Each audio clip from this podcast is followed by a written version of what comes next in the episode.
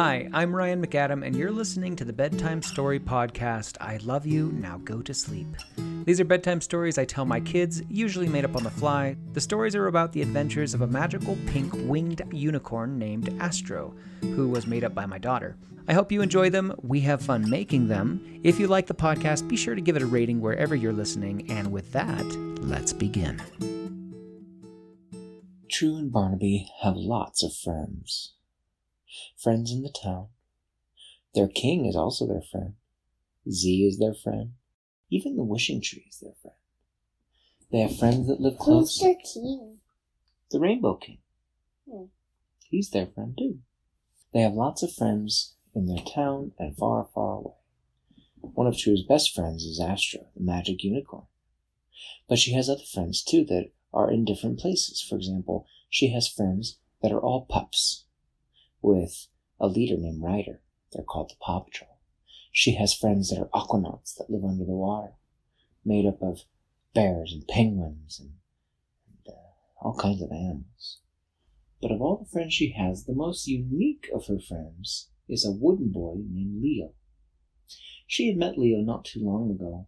They had taken she and her friend Astro and Barnaby had all gone on an exploration trip to a new land they had never been to. And when they got there, they met a boy who was made of wood and who was able to move about by strings. The strings went from his wrists and his arms and his legs and his head all the way up into the sky where they disappeared. She hadn't seen him for a while, and she had promised that she would go back, and she decided that she was going to keep that promise. Barnaby, are you ready to go see Leo today? Barnaby was sitting at the table, eating some catnip, playing with his fuzzy dice and drawing pictures. He said, Oh, yeah, the wooden boy, he was so neat. Remember how we saved him from the clippers? True said, Yeah, I remember that. That was scary, but it was still fun. And Astro was there to help. Barnaby said, Is Astro coming on our trip today? She said, Sure. She called her friend Astro, who arrived at True's house through the yellow twirling portal of magic magicness. All three of them were together in the Rainbow Kingdom, and they were planning their day. Yeah, we should go see Leo, see how his people are doing, see if they set up their new village, and if they need any help. What? What? Astro said, Yeah, let's go see him. It would be great to see how he's doing. We haven't seen him in such a long time. They gathered up some things. What's his name again? His name is Leo. Oh. It almost sounds like Lily. Does sound close to Leo, but it's Leo. How about it's how about that wooden? How about it's a wooden girl? How Oh. about it's a wooden girl? Well, how about I add a wooden girl to the story? Okay. So it'll be Leo and his friend, and the friend will be a wooden girl. All right. Astro, True, and Barnaby got some things together for their trip. It wasn't a long trip, but it may be a perilous trip, and they had learned from past experience that they needed to be more prepared than underprepared. When they were ready to go, they opened a yellow portal. The yellow portal swirled and sparked. Its magic was always amazing to see. The portal was long, and although it looked like it went into the sky, if you looked at the portal itself, it created a clear tunnel that went to another world. They jumped in and immediately began swirling and twirling around. They went faster and faster as they approached the other side of the tunnel. The inside of the magic portal was always interesting. Not unlike going through a glass tube where you could see an aquarium on the other side, I suppose, but there wasn't really plants or anything to see. It was kind of dim fuzzy. There was stuff there, but they could never quite make it out. They popped out on the other side. And to their surprise, there was no one there. They looked around. They saw the canyon that they had to go through last time with all the clippers in it. And where they were was green and it was nice, but there was no one there. They thought, huh, that's strange. True said, I wonder where everybody is. I thought they were building a town right here. Barnaby said, Yeah, yeah, I remember them building buildings right here, and they were getting ready to settle down, and everybody was happy that Leo got uh, through the uh, was reunited with his family. But they're all gone. Astro said, I wonder where they went. She said, I'm going to use a magic spell to find them. She waved her magic horn on her head and it began to glow. And then a spark of light went to the end. And that spark of light left her horn and started moving and flying like a firefly. Round and round spins and loop de loops, and then all of a sudden it stopped, like it had found what it was looking for, and it made a straight line from where they stood, way off into the distance, into the woods. Barnaby said, Oh, it looks like they moved the whole town. They're not going to stay here. It looks like they went to stay in the forest.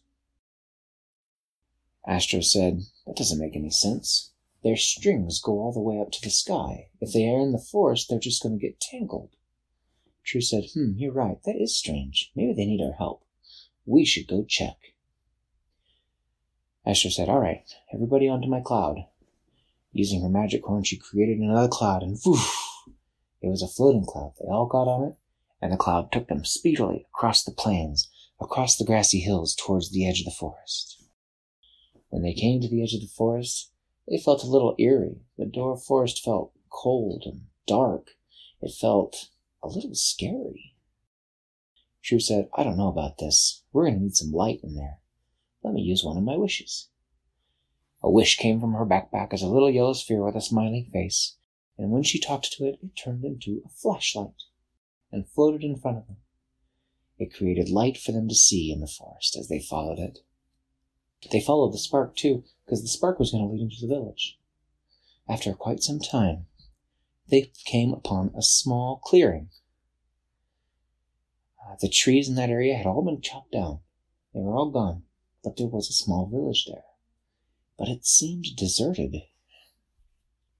True, Barnaby and Astro walked into the village, much like gunslingers walking into an old western town.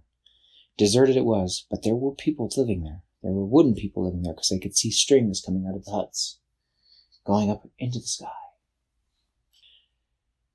And uh, Astro said, Hello, is anybody home? No one answered.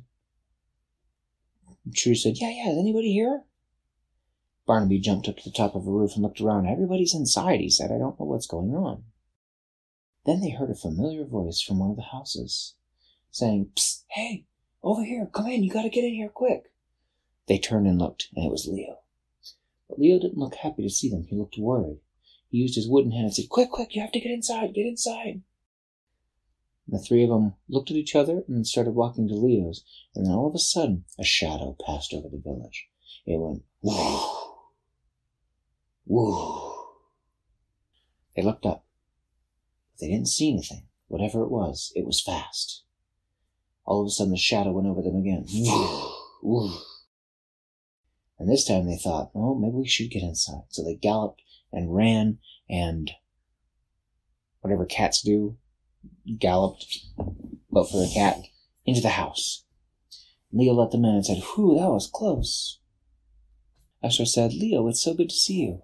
Leo reached out and gave her a big hug, and for just a minute, True got stuck in his strings a little bit. He said, Guys, I'm so glad to see you. I'm so happy you're here. Thank you for coming. Astro said, Leo, what's going on? Why is everybody hiding in their houses? Leo said, After I came through the canyon, we started to build a village, but something strange happened. A monster in the sky came. And for those of us that were outside, he would come down and pick us up by our wooden arm or wooden leg, carry us off, snapping us from our strings. He doesn't touch the strings himself, he only grabs us if we're out and about. Astro said, That's terrible. How can we help? We don't want your village friends to be pulled away.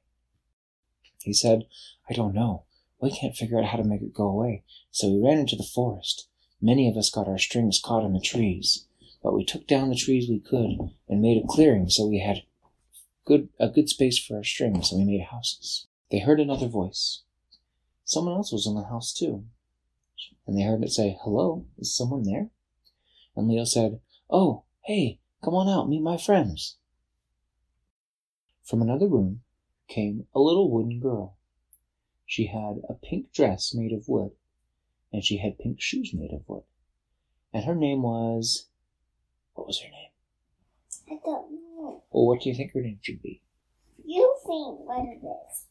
Mm, if you had a wooden friend who was a girl who had pink dress and pink shoes, what would you like to call her? You call her something. All right, let's call her Lilu. Leo said, This is my friend Lilu. Astro said, Hello, Lilu. True said, Hello, and Barnaby said, Hello. It was so strange to see this person who was made of wood talking to them. She said, Hello. Leo said, She's been my friend for a long time, and she's staying here just because the monster's in the sky and she couldn't get home. Astro said, Where are your parents, Leo? Leo said, I don't know. They had to go into the woods and we haven't been able to see them since then because this monster's been here, so if they come out of the woods, they'll get caught. Astro thought, hmm, we gotta get rid of this thing in the sky, this monster. What have you tried? Said, We've tried making loud noises to scare it away. We've tried throwing sticks and stones at it, but it won't go away. Lilu said, It's kind of funny because it doesn't have any eyes. It can't see us. It has a big nose, and it seems to smell us. That's how it finds us. Barnaby said, oh, oh Smell, I have an idea. What if we bring the most delicious, most good smelling thing ever to Lilu and Leo, and that'll drive away the monster? True said, The goodest smelling thing ever. Won't that make it stay? Astro said, Yeah, that would make it stay if it smelled that good. And, and that's when Barnaby said, No, no, no. The most delicious smelling thing ever, to me, is the stinkiest thing to you. He said, You remember that monster the little girl liked to walk in town that was a super stink monster and made everybody run away? But I loved the smell of it. True said, Oh, yeah. That monster was so stinky. Barnaby said, What if we bring him here? He'll make everything smell so bad that the monster will leave, especially if the monster just uses his nose to see. True said, That's a great idea. They summoned the yellow portal they went back to Rainbow City, and they came back with the stink monster, and of course the stink monster's owner, which was the little girl. And they said, All right, walk him around town, make everything as stinky as possible. They walked him around town, and he left off super stink odors everywhere, and his burps and his farts were disgusting. But the monster in the sky was like, because it was so stinky. He couldn't stay very long. He eventually had to leave and was so stinky he never came back. All the wooden people wanted to come out and celebrate, but they couldn't because now that the monster was gone, it was too stinky to go outside. Barnaby said, Well, we'll use the wish to suck it all up like we did last time. But I'll keep some for myself in my favorite stinky jar. True used her wish, sucked up all the excess stink after the stink monster left, the town was safe once again, and all the wooden people came out and clapped their hands, which was funny to hear because instead of clapping, it sounded like tapping on wood. Ding, ding, ding, ding. As the town celebrated, Leo looked off into the distance, and at the edge of the woods, he saw his parents. They came out of the woods, and they were so happy to see him. He was happy to see them. Once again, Astro and Barnaby and True had saved the day, and as they were walking away, True tripped, and she skinned her knee and it started to bleed and it was an ouchie. But that's okay because we know that Leo has magic strings. But he didn't help this time. This time Lilu helped. With her magic strings, she helped um choose me get all better. They were best friends forever. The end. Hi, I'm Ryan McAdam, and you're listening to the Bedtime Story Podcast. I love you, now go to sleep. Mm-hmm. These are bedtime stories I tell my kids, usually made up on the fly, so yeah, they can be structurally kind of rough. The stories are about the adventures of a magical pink winged unicorn named Astro, who was made up by my daughter. To be fair, Astro's not always in the stories. Many of these adventures feature just my kids' favorite cartoon characters from whatever cartoon they are watching at the moment, but Astro was the genesis for these bedtime stories and this podcast. I record these stories on my phone in my kids' room, and it's common to have my daughters interject during the story to make sure the plot is going in their approved direction. Sometimes the stories are long and sometimes short. Sometimes I get really into the stories, and sometimes it's just been a long day. Sometimes these stories get rowdy, and sometimes these stories can even be a bit scary. Though I do my best to keep things on the up and up with my five year old and her younger sisters. I hope you enjoy them. We have fun making them, usually. If you like the podcast, be sure to give it a rating wherever you're listening. And with that, let's begin.